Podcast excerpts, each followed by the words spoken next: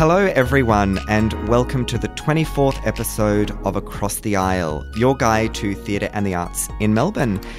Yes, that means we've been delivering this monthly discussion of theatre for two years, Carla. Oh my god. It has been such a pleasure. I am Philip Teal, and I'm here as always with my mentor, Carla Donnelly. Oh, hello. Happy birthday to us. Woohoo. Virtual high fives. I'm still coming down actually from our successful crowdfunding campaign to bring a third season of our show to our listeners. Over the next few months, you will notice us collaborating with those who have chosen the more lavish rewards, like sending us to shows of their choice, being named as the sponsor of a review, and in two cases, even joining us during intermission to talk about their month as theatre goers. Oh my god. Can't wait. So, thanks to everyone who participated in the campaign by supporting us directly, by sharing it with their friends, or just by holding us as we rocked back and forth in the corner of our living rooms. Here are some shout outs to some particularly beloved supporters of Across the Aisle. Thank you to Jesse Scott and Rick Chen. And Katrina Brenson and Ros McFarlane. Kirsty Marshall, thank you, and Little Ones Theatre, hurrah! oh, thank you, little ones. And Anari Teal. Is that related to you? I guess. Maybe. She is my favourite lesbian godmother, who's not a lesbian but fantastic. Uh-huh. and thank you, Maggie. Cleopatra Supertramp, Madeline Colloom. Thank you, Rose Scott and friend of the podcast, Ben McKenzie. Thank you to Christina Marsala and Alison Finch. And thank you to Bridget McPherson and Cassie Grace. Thank you, Kate Larson. Thank you, fellow podcaster Lee Zachariah. Thanks to Pez Cummings and to our beloved Dion Kagan. Thank you, Kate McCurdy. Thank you, Rosanna Lovell. And thank you to the absolutely gorgeous Adina Jacobs, who coincidentally we're just about to talk about her show. That is Melbourne. Welcome Slash to your arts. town. Yeah. Okay, let's get down to business. Today we'll be following our usual format, discussing two shows that were each chosen by one of us. Carla's pick was The Book of Exodus Part 1 at TheatreWorks, and I chose Revolt, she said. Revolt again, at Malthouse Theatre. These are both highly inventive and memorable productions, so I can't wait to end the embargo and hear Carla's thoughts about them. So let's get back on our bikes to brave the ride to TheatreWorks in St Kilda for The Book of Exodus, created by Aaron Orzech and Adina Jacobs. Two children create a documentary of a history they cannot remember. Inspired by the biblical Book of Exodus, Fraught Outfit's latest production is a radical poetic response to an ancient narrative of plagues and miracles, violence and division, punishment and liberation, the drowned and then the saved. Book of Exodus is the final installment in Fraught Outfit's Innocence trilogy, which also includes On the Bodily Education of Young Girls and their highly acclaimed production of The Bacchae. So we actually covered both of those productions, uh, which I loved. So, well, yes, as you said, we're back over in Southside, which is becoming quite exciting, actually. Yeah, there's a lot more awesome food options now as well. And I have a secret place that I like parking, which is quite illegal, but anyway, which is always good for a North Sider. Again, another fraught outfit production linguistically, basically silent movement. Um, the stage was quite incredible. Big pieces of foam that looked like they were on either an iceberg or something sort of very desolate, desert, can't quite determine. We had two small children, a little boy, maybe about seven years old, and a little girl, about eight. I'll drag up, I'll grab their names in a second. Well, we have four names here because I guess there was a rotating cast. Oh, of course, there must be. I was wondering about that as well. And we were given a handout to describe the, the actual story of the book of Exodus, the Exodus of the Jews, which I half read before I walked in because, like um, Lisa in our last episode, I don't know if everyone knows, but I don't really read much about the plays before we go in, and I never read theatre reviews after them for shows that we're going to see. So I try to remain as unpolluted as possible. So the the characterization of the children and the conscious choice of children to portray this story was the entire story to me. The movement of the children, particularly their bodies, and that harkens back to the on the bodily education of young girls, her first performance that we saw, God, on the first episode of the show two years ago. Awesome.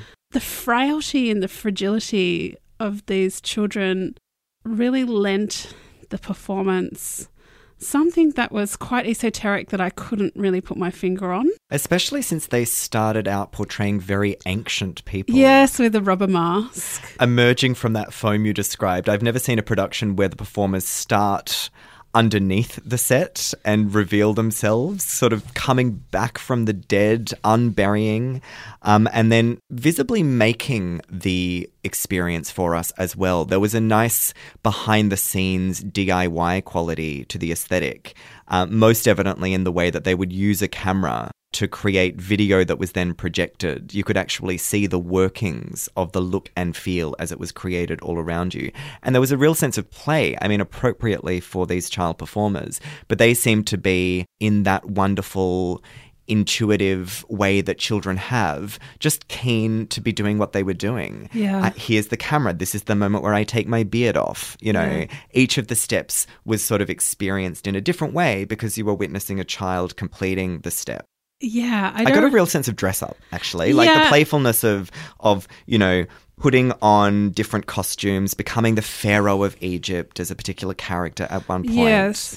There, there was that sort of um, imagination. Well, I think that that would be the only way that you could direct a child because the youngest boy was really only, he couldn't have been older than eight years old. Apart from, you know, like those really intense child prodigy actors who can learn long amounts of dialogue.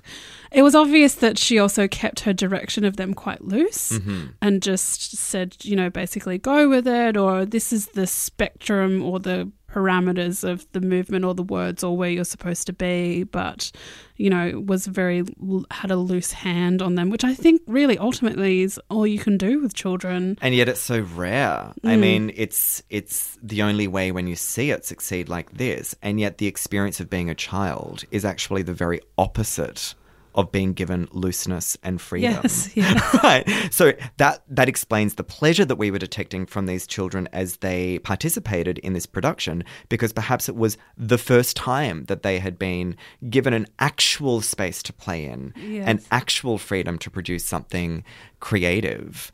There were some wonderfully memorable gestures that I think come about only because of that freedom that the kids had obviously been given around, you know, acting out the role of even a baby, you know, caring for another child, or um, again going back to these sort of iconic dressing up moments. And yet there was also such significance for this most ancient Jewish story for having children embody these roles. There was a real sense that if the instruction from the past, including God, is to remember, um, then you need the children to, be tell you, participating in that act of re embodying and remembering. One of the only words that appears visibly in the production is remember this day when I brought you out of Egypt. You know, just that extract, that small fragment of the ancient text being kind of brought in to signify what this act might be doing for a community, actually remembering these ancient stories. And I think uh, we need to note as well that this is part one of the story. There's going to be a part two later in the year. And the note from the creators also gives a little bit more background to say that the biblical book of Exodus tells the story of the children of Israel, their liberation from slavery in Egypt, and their journey towards the promised land. Israel here refers not to a place but a person. Jacob, the ancestor of those who settled in Egypt, was also known by the name Israel. Therefore, his descendants are known as the children of Israel, Israelites if you've listened to our last episode and this episode, having experienced a lot of really high art, silent um, productions, I've found it difficult to really kind of connect with this, particularly because I didn't don't really know much about the book of Exodus or Jewish history. But at the point that I became most frustrated, which was almost at the end, it was the point that really drew me in as a human being and it's just a scene where the the little boy is you know washing himself clean i think to, you know to enter the, the city. And he's just his little frail body on stage. He's just in like a little pair of speedos you know sitting in this box. And it just completely snapped me out of wherever it was that I was going in my head. And as much as I'm a bit bewildered by this play, Adina Jacobs' eye and breath, I feel, is always with me. It's so med. Her shows are so meditative and paced, and I find her her eye and her engagement with art so beautiful and captivating. Mm. So, although I'm sort of neither here nor there at this show, just to spend time with her and the way that she sees the world is always a rewarding experience for me. Hmm. My my pleasure was just so multi-layered, and one of them. Um, one of these layers was textural. I really feel that from the moment that these bodies start emerging from the squeaky foam, Yes. and and start really finding things and touching things and wiping things and smearing things. There was a sense, I don't know, it was like some kind of low budget cooking show at times where it was, you know, part of the pleasure was just looking at the stuff. Yeah. Um, you know, at one moment a child is sort of just drawing blood onto a shoulder. Um, Yeah. as you might do if you were sort of playing doctors. Yeah. Um, and that that sort of tangible fun that you can have with goo and stuff and garbage in the in the case of the foam that was just sort of littering the stage and you know crappy little golden bangles that suddenly make you feel like an actual queen of the world Yeah. um, I just felt that there was a successful capture of something quite human you know some, some phase of life that we all experience where to touch something that you haven't touched before is just transporting um, as an experience. And it's just amazing to me. I mean i come from a background that was you know quite immersed in these stories but from the sort of christian perspective in any case, I think that I have always experienced them as opportunities for imagination and play. Right. You know, this large canvas of the story of Exodus with plagues and departures and conflicts and magic has has been sort of at the core, I think, of my um, storytelling style, my way of imagining things. Um, and I reckon that to see kids being differently indoctrinated in the best sense of that word Yeah. um, was was so so personal and fascinating for me. Oh, that's wonderful. I have no doubt. It's really strange. I don't know how to describe it. Like seeing her shows, and they're so different from everything that we see. Like, so, it's alien to me. Oh, I love that they I love that they actually speak about these things as a series. The Fraught Outfits Innocence trilogy. I know. It's like the world, the world that I actually want to keep re-entering, the Marvel universe Uh-huh. of Theatre Works St Kilda. You know, it's just ama- they they obviously know that something different is going on in the work they're doing. Well, they'd have to, but to me, it's such an alien experience that I still don't really, I don't understand what's happening to me at the time, and I don't really understand how I feel afterwards, but I'm so drawn and compelled to her work, particularly, you know, like the Bacchae was just an assault on the senses, and the use of children in that story was quite deliberate in such a different way. And on the bodily education of young girls was one of the most beautiful and miraculous shows I've ever seen. So it feels like it comes from that other place. Do you know what I mean? Like oh yeah. there's no words to describe it. I feel Yeah. like it's kind of a bit pointless to try to describe her work. But at the most basic level, we can reflect on the fact that very few other companies do Yes.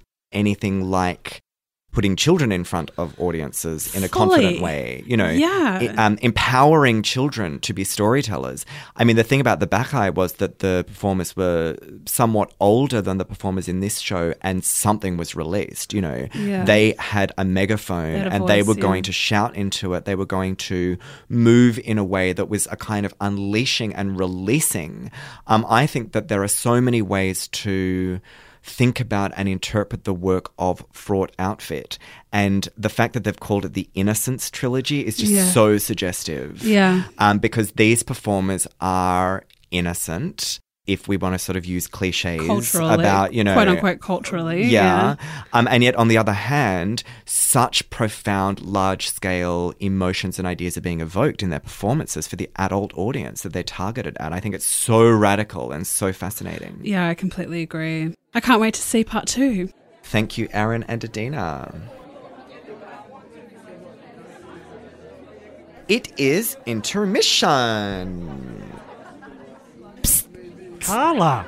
Hi. Hi. What you doing? Secret intermission. I haven't seen you for ages. What's going on? This is Ron for all of our listeners. This is what he sounds like. Oh, hi. U- Usually I'm just twiddling knobs. Twiddling. That's what they say about you, Ron. Well, yeah. We're here at a secret performance. Do you want to tell everyone what it, what it is? The Gloriana Chamber Choir with Philip Teal, Superstar. no less, I should say. Star of the show. He is star of the show. Uh, this is an amazing performance directed by Andrew Raiskums that we went to a few weeks ago. And is it said, is it pronounced spem in alium? Is that how this it's said? I think so. Yeah, it's Latin. It means hope in another. Ah, and this was the, the what is it? It's like the main piece of the whole performance. Yeah. Yeah. Yeah, absolutely an, an amazing performance there. There was a showcase of all sorts of a cappella choral music put on by the Gloriana Chamber Choir. In a church on Rathdown Street Yeah. in a freezing Sunday afternoon. Oh, it was so cold, as churches usually are. Yes. This is my first performance like this. Like I've seen choral performances at the Opera House before, but this uh, in a church, you seem to be more um, educated and active in this space. Tell me your thoughts about it. Oh, look, I was very, very impressed by it. It was a program of oh, seven or, or eight choral pieces. Most of them were quite modern. And when I say modern, by classical music standards, they were written within the last hundred years or so. Wow. Okay. But the, the, the main piece, obviously, was the Thomas Tallis, which is this incredible composition Hmm. written in the in the 1600s, just pre-Baroque. For forty voices, 40 voices. and- forty individual pieces. yeah, so eight choirs of five voices. And what Tallis has done there is he's using the term choir in the sense of independent voices sounding together, not how we would imagine a choir today. yeah. But he's got eight choirs, and it was written so that it was to be performed in the round. And what they mean by that is that the congregation or the audience were in the middle, and they were surrounded by these eight choirs, eight groups of five voices, and the voices were soprano, alto, tenor, baritone, and bass. It was so amazing.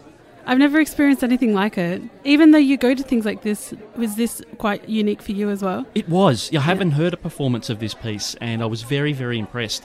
The choir held the uh, the intonation extremely well. It doesn't have any orchestral accompaniment or any sort of musical accompaniment. They obviously done a lot of rehearsal. Um, technically, the performance was brilliant. It was really, really enjoyable, and that aspect of sitting in the middle of all the voices, something very different to what people are accustomed to. Yeah, because after interval, interval intermission, which we're doing now, they did perform it again, but in a different configuration, which I thought was a bit overkill. Because at that by that point, my oh my god, my ear, my ear canal, my eardrum was ringing in a way that I've not experienced that before. Yeah, they- not in a like in a too loud way, but just in a like a sensation way. They literally performed the entire piece again. So that wherever you were sitting, you had a different aspect, I guess. Was that a bit self-indulgent, or I, don't, uh, I don't know? I don't know. Like I kind of feel like if you've got a choral choral piece with forty individual pieces and everyone's practiced it, and it's not very often that you perform it, then I don't know. Maybe maybe whirl it around again in a different configuration. Yeah, I, I don't know if that. I think that was was maybe for him more than us, but for the director or for Philip, maybe for his benefit. So it was so lovely seeing our love performing. Our very own Bo performing. I know.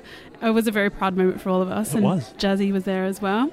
Thank you for coming along. Do you have anything else to say about this? Oh, just that I enjoyed it thoroughly, and also keep a lookout for uh, their uh, the next performance. They're doing Fauré's Requiem in September. I know you're very excited about that. Oh, I'll be a blubbering mess, but I'd love to go and see it. It's an amazing piece of music. So, if this is any indication, I'm sure that the performance of the Fauré will be magnificent.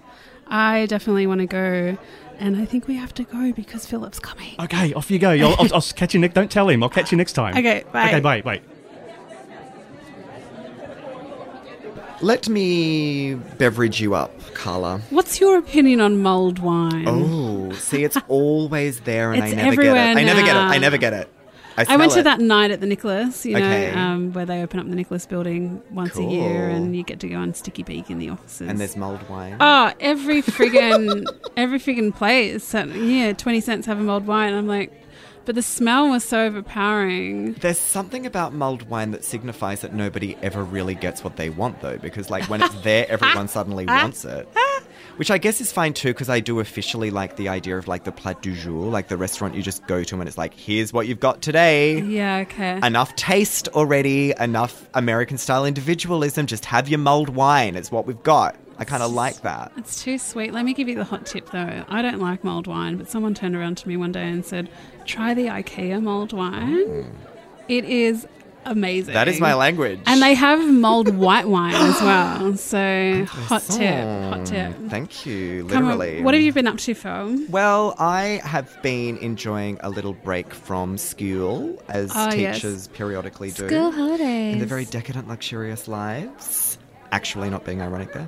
Um, I've been hiking. I've been. Oh, hey, there's this cool course I'm doing What is on it? YouTube. What? Not about YouTube. There's courses on YouTube. about film history. Ironically, there's everything on. YouTube, So this yeah. is well, all over YouTube are crash courses. That's the name of the organization that makes them. But this one about film history is new, Ah. very schmick, but very well taught. Lots of great graphics that are actually helpful in understanding the super early stuff, the Edison sort of stuff, and the magic tricks early editing things, and then the Russians with their kind of nerdy approaches to editing, and the Germans with their weird ghost stories. 10 minute episodes that you can just sort of take as a bite sized chunk. You know, there's the wryness that internet teaching always seems to need to have, which I guess is okay. Everything's a little bit ironic. But I am actually learning stuff I want to know. So, Well, that's if- good. Yeah, if you're like me and you've got a you know, mild identification with the cinephile category but don't really know anything, Crash Courses Film History is helping me out. Oh, I'm totally into that. I'm yeah, going to check it out. It's a good one. I want to um, raise some movies that I've been seeing. So I hate anything that's over an hour and a half long. So I don't really go to the movies Mm-hmm. That would anymore. be everything. Yeah, it's fucking bullshit. I love an edit. Hello, everyone out there, edit. Um, but I have seen two films recently that I've really enjoyed, and I want to help everybody out. So, um, Get Out. It's still on at the cinema. Like it's fully. It's so old, but it's still on at Nova. Cool. So if you're looking to go and see a super great, amazing horror movie, Is it like funny, funny horror? no, it's just like a th- kind of just yeah, maybe a little bit like Old school. a good horror in the way that there is like a lot of funny moments in it to kind of break it up. And it's not like gory or anything, but it is a very, very funny black horror film, which is awesome. So you should go and see it. And actually, me and my boyfriend go to the drive-in every now and again on a Monday. No, I'm seriously. It is the best. You can get a fucking hot jam donut delivered to your I car. I have just assumed forever that they've all shut down. It just seems like the thing that would shut down. But I when- love it there. But when you go to the drive-in, it's a bit. It's like it is a bit of a shit movie watching experience. Like it's not as good as being in like the new cinemas with all the sound Oh, and yeah. everything. So you don't really go and watch movies that you're like invested in actually enjoying. Hmm. So usually we'll go and just watch go and watch a shit movie, which is sometimes really fun.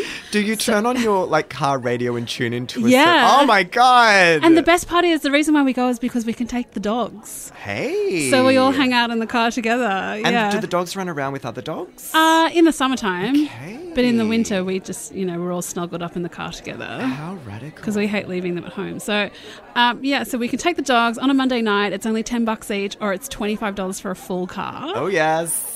Is that Coburg? Uh, yeah, Coburg. Okay. So we went and saw The House, which is the new Amy Poehler, Will Ferrell movie, which I was pretty, you know, like lukewarm on. Like, oh, well, it'll be, you know, a fun movie to go and see and we'll forget all about it. But, and, you know, I went and saw the new Amy Schumer one, which was like racially problematic. And I'm like, oh, maybe this is what this is going to be like. But actually, it is awesome. Oh. So I highly the house. the house. cool. It's and a the driving. really stupid screwball comedy, Yay. and it's stupid and fun, and it's not offensive in Mm. any way, which is ridiculous these days. Mm. And I think it was only like an hour and forty minutes. So I highly recommend it, Let's go to and I recommend movies. Coburg Drive-In. Yes, please. Yeah.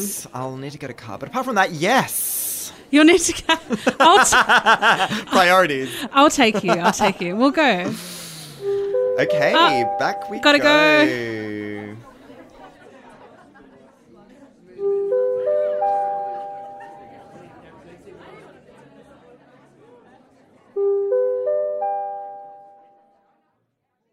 Revolt, she said, revolt again, according to its program, is a theatrical assault on the language that has reinforced violence against women for centuries and an explosion of what womanhood means in the 21st century. The writer is Alice Birch, and it's directed by Janice Muller, and lighting is by Emma Valente, who also lit the other show for our episode. So, Emma, thank you for bringing us both of our productions And with Emma your. Valente is Oh my um, God. the I want to say co-owner, but co-producer of the Rabble. Oh, I see. Wow. Yeah, okay. yeah. Well, I was super excited just by the lighting, but there's also that. So brilliant. In any case, in a series of equally funny and disturbing events, the everyday is turned upside down. Dirty talk is stripped naked, a marriage proposal is interrogated, and nudity is embraced in the dairy aisle, etc. So, indeed, this is a fragmented little piece of theatre, jumping in a kind of deliberately bold, shaky way from one little vignette to the next. I loved that it started with seduction, you know, drew the audience in uh, with a man just doing a terrible job of Of talking, talking dirty to his girlfriend. you know this this kind of po-faced guy just wanting to make love to his girlfriend but ended up saying such absurd things as i am making you my dildo. Or was that what she said? I any think that's what she said. in any case it is direct. You know the idea is clear. This is about listening closely to the way we speak as members of the public, as lovers, as consumers, and noticing the depressing truth that a lot of it does violence to women. And it's a call to arms that makes its call really, I think, mostly by presenting what is true and just turning up the volume, turning up the glare. So we get to witness what is going on for people every day. In fact, one of the lines from the play is, I choose it over and over again. And just as a backdrop and a kind of footnote to all of this, there are these slogans that are offered. Words appear, you know, do not marry. A literal backdrop, he means. That's right. Yeah. Well, that's right. Yeah, So, as we watch a person try to get the day off on Monday and encounter hostility, resistance, inflexibility, there is this possible solution in terms of these deliberately slogan like phrases that you can also buy on t shirts after the show. You know? I know. like, revolutionize the world, do not marry. So there was a real sense. I mean, another connector that I saw between the two productions is that there was a kind of dressing up and taking off of costume going on in this production too, which really created a sense of rhythm as people moved between scenarios that were quite concentrated and then broke off into sometimes really chaotic scenes. It was that big room at Malthouse. The set was was on wheels and would sort of lurch forward and backward as people ran around. So there was this real sense of chaos at times, but then coalescing into these vignettes that showed us something sharp and difficult for um, life under the patriarchy. Yes. Uh, Sorry, were you going to continue? Well, I was just going to say, "Who knew that life could be so awful?" Which was a quote from. Was from- that that was the, the fi- that was the final Mm, line? mm. And the answer is just like, well, I guess all of us. I really hesitate to say this, but I fucking hated this show. This is the show. I just I can't even describe how much I dislike this show, and I can't really even actually rationalize why it has irritated me so much, which probably says you know more about me. And look, it's an all female production. Director, lighting designer, writer. All the people in the cast were women except for one man. I'd like to get my hands on the original script to really understand what the script was and whether that differs to how it was produced. But I don't understand what this show was about at all.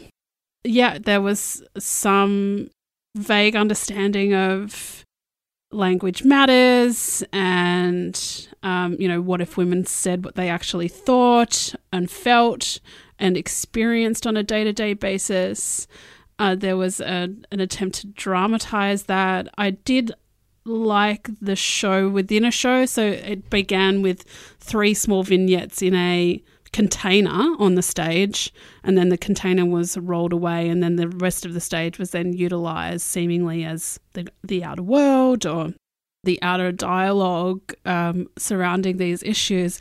But the second half of the play where we get into that meta environment and the chaos of the portrayal of that by the actors and where that script where the story went i just it was just screaming to me. It was just 20 minutes or half an hour of people running around on the stage, screaming, taking off their clothes, putting different clothes on. It was, and look, you know, obviously something is lost because on me because I think a fair few people did really enjoy this show intellectually and I think that there was some reference that was lost on me but it just it didn't connect with me at all and i don't understand what it was supposed to say and if it was supposed to be this wry you know with the the t-shirt slogans at, on for sale i think that's supposed to be like ironic and wry. You know just pop a fucking slogan on a t-shirt. That'll make it better. Uh, it was just too chaotic and noisy for me to actually understand what it was trying to say. Yeah. I i think it was more successful at identifying problems than solutions. But I think that that is okay. I think that a lot of work. There aren't a lot of solutions. Well, right absolutely, you know? sure. And and there were moments when the setting shift led to a precision around what experiences are kind of being served to women in our culture that are limiting and absurd. Um, I thought that the comedy was effective often precisely because you only have to sort of turn up the volume a little bit on the request being made by a woman for suddenly it to be clownishly mm. ludicrous. Mm. I mean, the thing that's actually obviously stuck with me the most is a scene when a woman is simply asking for a day off. And that individual request is the catalyst for a kind of outbreak of chaos and um, a sense of total craziness and hysteria, right? Mm. The pathologizing of that by our society keeps going on. That you're seen as a crazy person to ask for something that is actually going to help you to survive, to help you to be human. Mm. Um, it was it was intriguing that they went for a kind of cabaret style or a um, fringy comedy salty sort of style to deliver this material and mm. i think mm. that was more directorial than in the script however i went with a couple of my friends and the mood in the audience was interestingly one of uh, playfulness and oh you know I've seen that before, or that reminds me of my own terrible hookup. And I thought that drawing the audience in in that way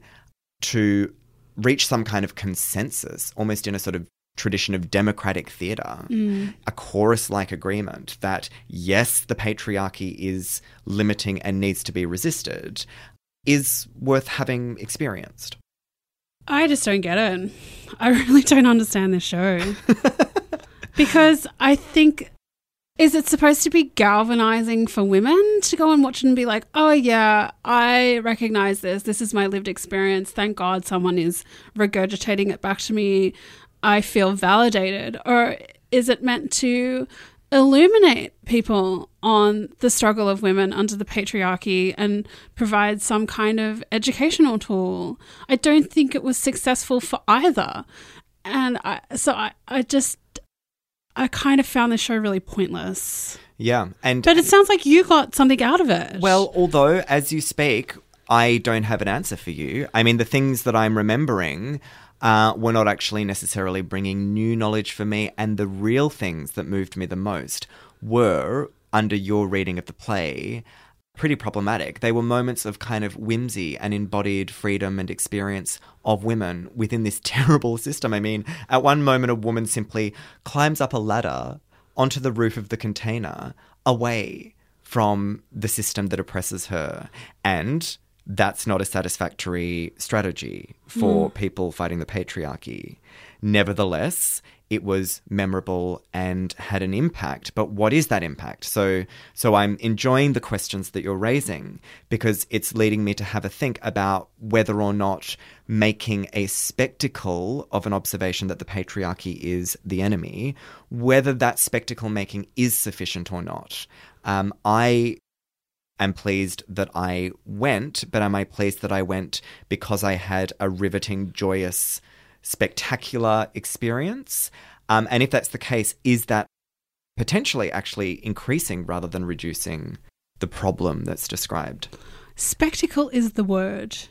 And I think that's why I'm angry about this show. It feels ludicrous to be angry about a show, but it felt, I'm sure everybody's heart was in the place that I assume it was, but it felt like a spectacle on a cause that I find very serious and dear to my heart. And I don't feel like it was a way to get people in who need to be educated on it. It felt disingenuous, isn't the right word, but it's. I don't know, like. And it sounds like the anger you're feeling is not the kind of anger that they might have been aiming for when they put the word galvanize over the set. It's, yeah.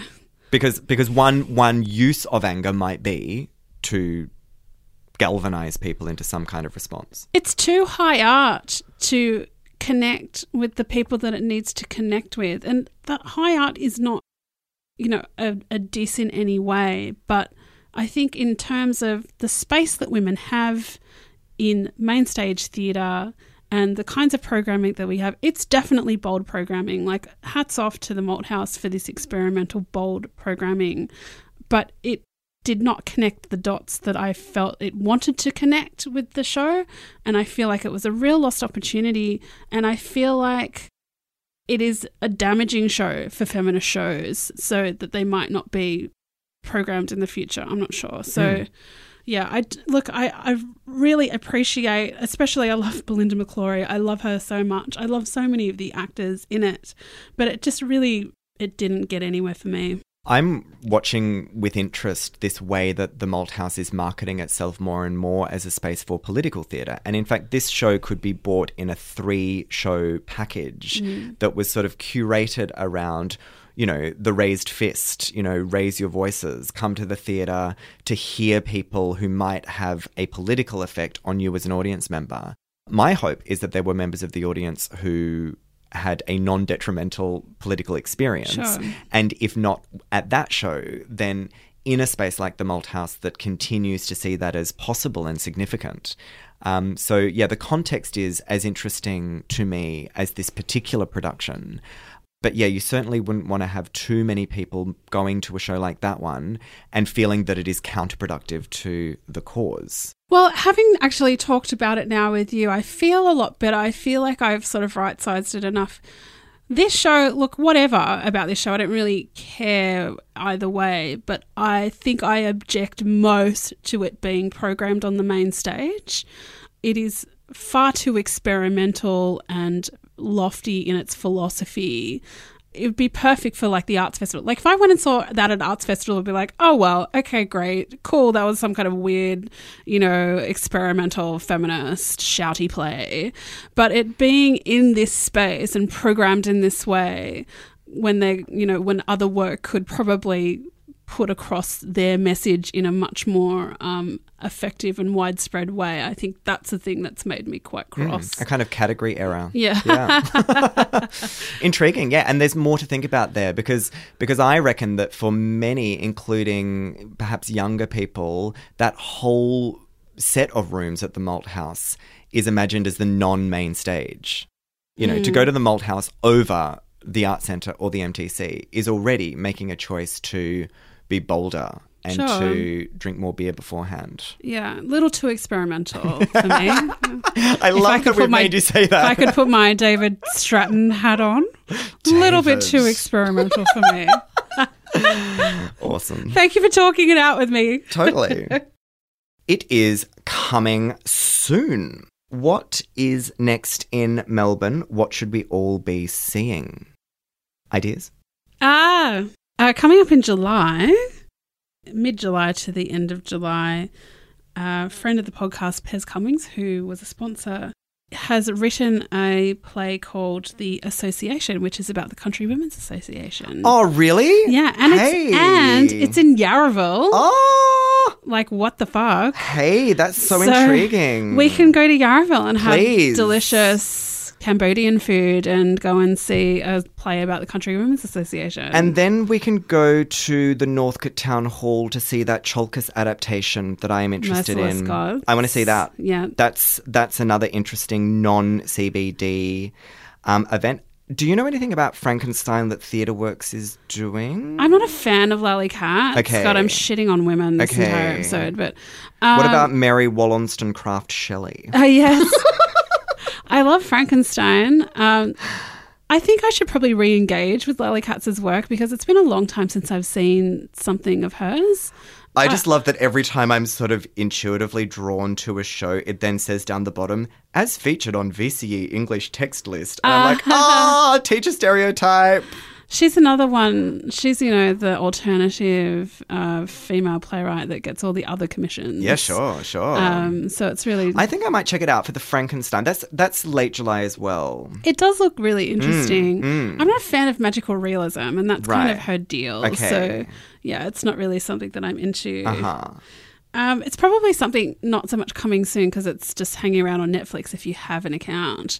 But I've got another recommendation. Um, my boyfriend hates everything. He, it's such a great thing for a critic to be with someone. He he just yes, he's very difficult to please, which is fabulous. so we watch a lot. We do a lot of TV shows. We watch one episode of like a billion TV shows, and we finally found one that we actually really like together, and it's called Crazyhead. it's an English TV show. It's kind of pretty much like English Buffy, but they're oh. demons. Oh, I guess like oh. that was Buffy as well. It's super fab. It's very funny. It's very sharp, and um, it's just completely on point. It's very modern. It's fabulous. Sounds grouse. yeah. So if you're hibernating at the moment, check it out. Okay, that is it for this month. Thanks for listening. You can contact Carla and me at us at acrossisle.com, on our Facebook page Across Isle, or via Twitter at Across Isle. Thank you, Shaq West and Mark Barrage, for our music and sound. And thank you to all the artists whose work we immersed ourselves in this month.